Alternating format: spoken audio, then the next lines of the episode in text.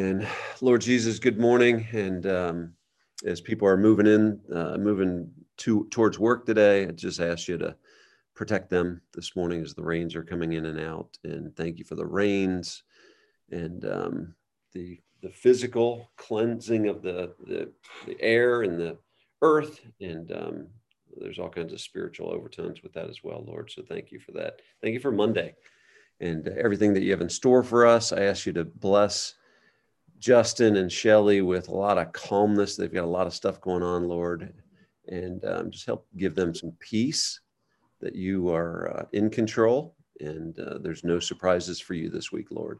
So just give them an abundance of grace and peace and favor um, and just uh, attract the people that you want to be a part of that the ministry, the program, Lord, attract those people and send your resources, God. We love you. Amen. Justin, good morning. Happy Monday. Good morning, Tribe, PSPers, um, and you too as well, Jerry. Uh, yeah. Kicking off Monday morning, and we've been in this theme the last couple of weeks, at least on Mondays with me, is like the church, and yeah. thinking about the church and diving into it. So well, I'm going to continue on this theme a little bit, and I'm going to read like thinking about how the church is structured. We kind of just are we just kind of inherit a system and we just sort of live in it. Sometimes I like to step back and look at the whole structure of the church and how has God designed it. And we sort of looked at like how you read scripture. We sort of looked at like how you would gather as a church and how you would engage with scripture last week. And this week, I want to think about sort of like how we sit under people, how the architecture of churches. And so we're going to jump into Ephesians 4 uh, 11 and a few verses after this. I'm going to read this twice because it's one of those like makes your head spin. There's a lot there. And he himself, talking about Jesus, gave some to be apostles, mm-hmm. some prophets, some evangelists, some pastors, and some teachers for the equipping of the saints for the work of ministry, for the edifying of the body of Christ, mm-hmm.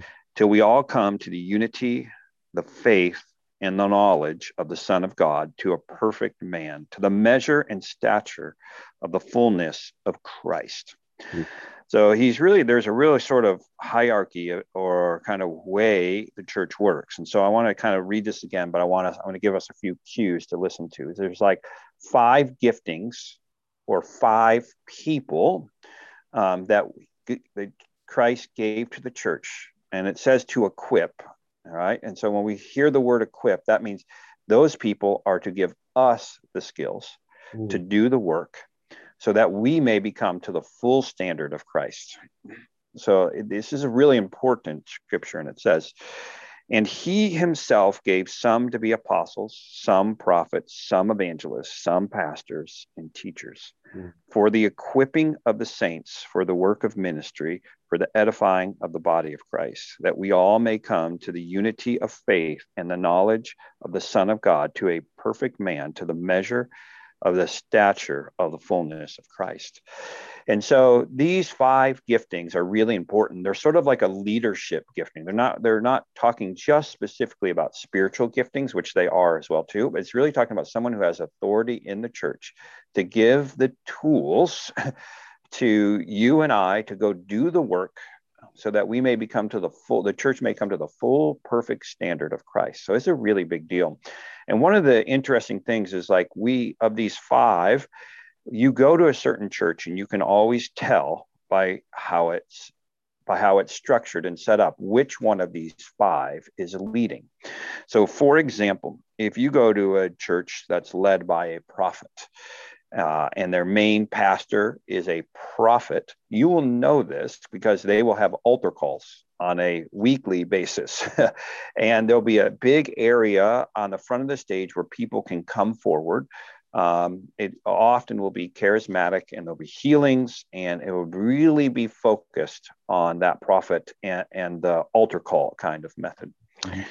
If you go to a church that's led by a pastor, you'll know this because it will be smaller than 150 people because this pastor wants to know everybody, wants to get coffee, want, he's going to marry you, is going to bury you. They can't typically lead a church more than 150 people. They want to sit down and hear how your day is going, and they're like just kind of salt of the earth, good people. Mm-hmm. If your church is led by a teacher, you'll know this because they pride themselves on going line by line through the scripture, right? They'll say, All right, we we believe in the Bible and we are going to go line by line. We're going to be teaching. And then on Wednesday night, there's more teaching. And then Sunday school before is more teaching, right? They are let you are going to be in a church led by a teacher. And if you're in a church led by an evangelist, you'll know this because they have a huge atrium and they are super interested on welcoming you and introducing you to Jesus. And that'll sort of be the hallmark deal. Mm-hmm. And typically, the, not, the apostles are not in the church. Uh, they are typically in a parachurch organization because they are thinking about the structure of the church and they are thinking about how the church is organized and how it's set up. So you've got these five giftings and typically, if you're in a typical church structure, you're sitting under one of these mm-hmm. giftings a lot. And so what may what often happens in the church is you get a really big right bicep. You've been working that right bicep great, but your left bicep is looking puny because it never gets touched at all. You're never sitting, you know, you might be sitting under a church that's led by an evangelist, right? And you might be all about telling, and again, none of, I'm not criticizing any of these. They're obviously all good, good uh, and have value. Um, and we need all of them. I think when you think of the cocktail of these five giftings, we need all of them. And we often are underdeveloped as Christians because we don't understand this verse and we don't take time to sit under different teachings. Um, and I know my background in gifting is obviously in teaching hopefully obviously you know obviously but like i love teaching you know i could sit under teaching pastors i could geek out on teaching my whole life. I would be so happy in a teacher led church you know i would thrive in that kind of church but it would be to my detriment if that was all that i got. Mm-hmm. um, and so this this idea of being equipped by all of them is actually really really valuable and I think about the time, and when I shared my testimony, I sat under Chuck Moore for two and a half years, and he was a, he's a pastor. In fact, he's an equipping pastor, and so he pastored me. He helped heal my heart. He helped teach me about being a husband, about being a father. We would, you know, I would go in and I would read my journals to him, like I would pour my heart out to him, and it was a long slow process. And he equipped me, he gave me those tools as I walked through that to be able to do that process with other guys. So I was equipped and set under a pastor in that season when I needed it. And I think about times I've set under a prophet, yeah, and times like when I, you know, by a t- my my inclination is to be very uncomfortable by prophet types. uh, they just they weird me out. They're weird, you know, but does, that does not mean they're bad at all. It's a really lack of my maturity. And when I started to understood this verse, I was like, I have to sit under some prophets. And so I found Steve Manuel at Crossroads and I would sit under his classes and go through his teachings, even though they made me very uncomfortable. But they started to mature me in the areas of prophecy. And I'm never going to be teaching on prophecy or anything along those lines, but God has matured me in some of those things. And what's been super fascinating is my wife and my daughter, Layla, both have gift in prophecy. And my fear of that was really squelching them. And as I came to grow and appreciate the prophetic more, I watched my wife flourish, feel more understood, more valued, more loved. I watched my daughter Layla, who has dreams, and when she prays for people, like things happen, it's crazy. You know, she has gifts. And so now she's getting trained by a prophet, Brad Fahrenkamp. She's getting some training in prophecy right now and learning how to understand her dreams. And she wakes up with these super vivid dreams that sometimes even come true. And she's like, I don't know what to do with this, Dad. You know, I'm like, me neither. We need to get you help, you know. So she's getting equipped by a prophet. And it's been super helpful for me in time to be thinking along those lines. Um, and then uh, obviously, if you're familiar with the city, you think about Brian Tome or whatever, he is obviously an evangelist and he's leading his church with a, an evangelistic bent. And my time there was super helpful learning and understanding and seeing his heart to share the gospel with people. Uh, uh, and uh, in terms of like sitting under some apostles in my journey and my walk like if you've ever taken story form life that was created by jeremy pryor.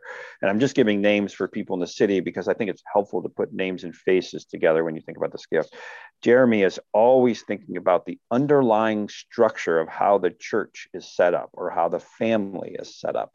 And the story form life was designed to be in a, a class that would go and help you think about the foundation you're building your faith on. Mm-hmm. And he thinks a lot about how the church is structured or how the family is structured. Or you were back in the days when Mike Breen was really popular. He was an apostle.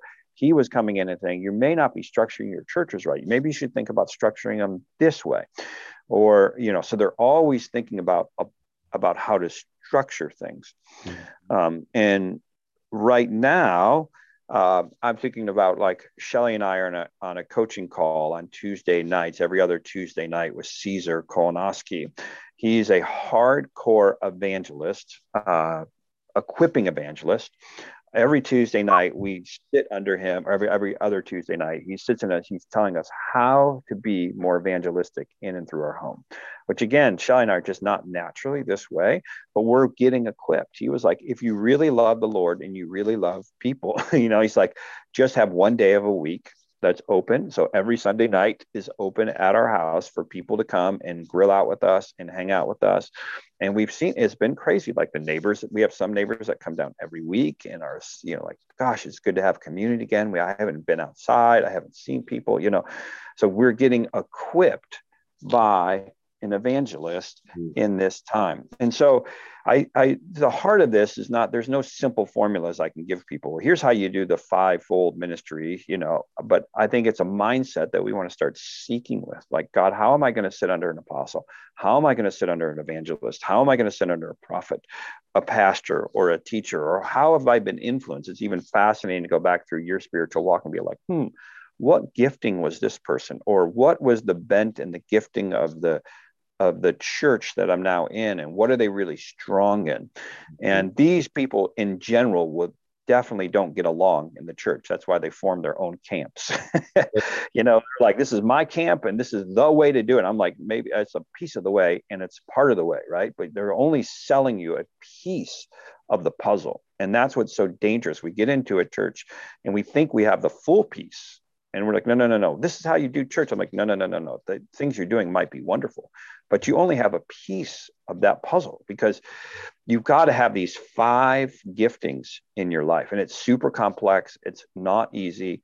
It really, it starts with the sense of humility. Like in general, we just, you know, when we talk about you and we've had some conversations, you know, we mentioned sitting under authority and people start getting really upset. you know, it's like, yeah, we hit some buttons there. Like we don't like to be thinking about being humble and sitting under, but it is the hallmark and way of the Christian walk. And but God has also made this, it takes a level of wisdom to be thinking about how this happens. And for, for his reason, right? You know, like the word pastor is only in the Bible one time, and it's in this chapter. Can you believe that? Like our whole church is hallmarked on the word pastor of a church. And I was sitting with a pastor once and I said, What, where is that in the Bible, your role? And he was like, Oh, he couldn't find it, you know, because I'm like, It's not in the Bible, but in case you get a little hint, this is the only time the word pastor is mentioned in the Bible.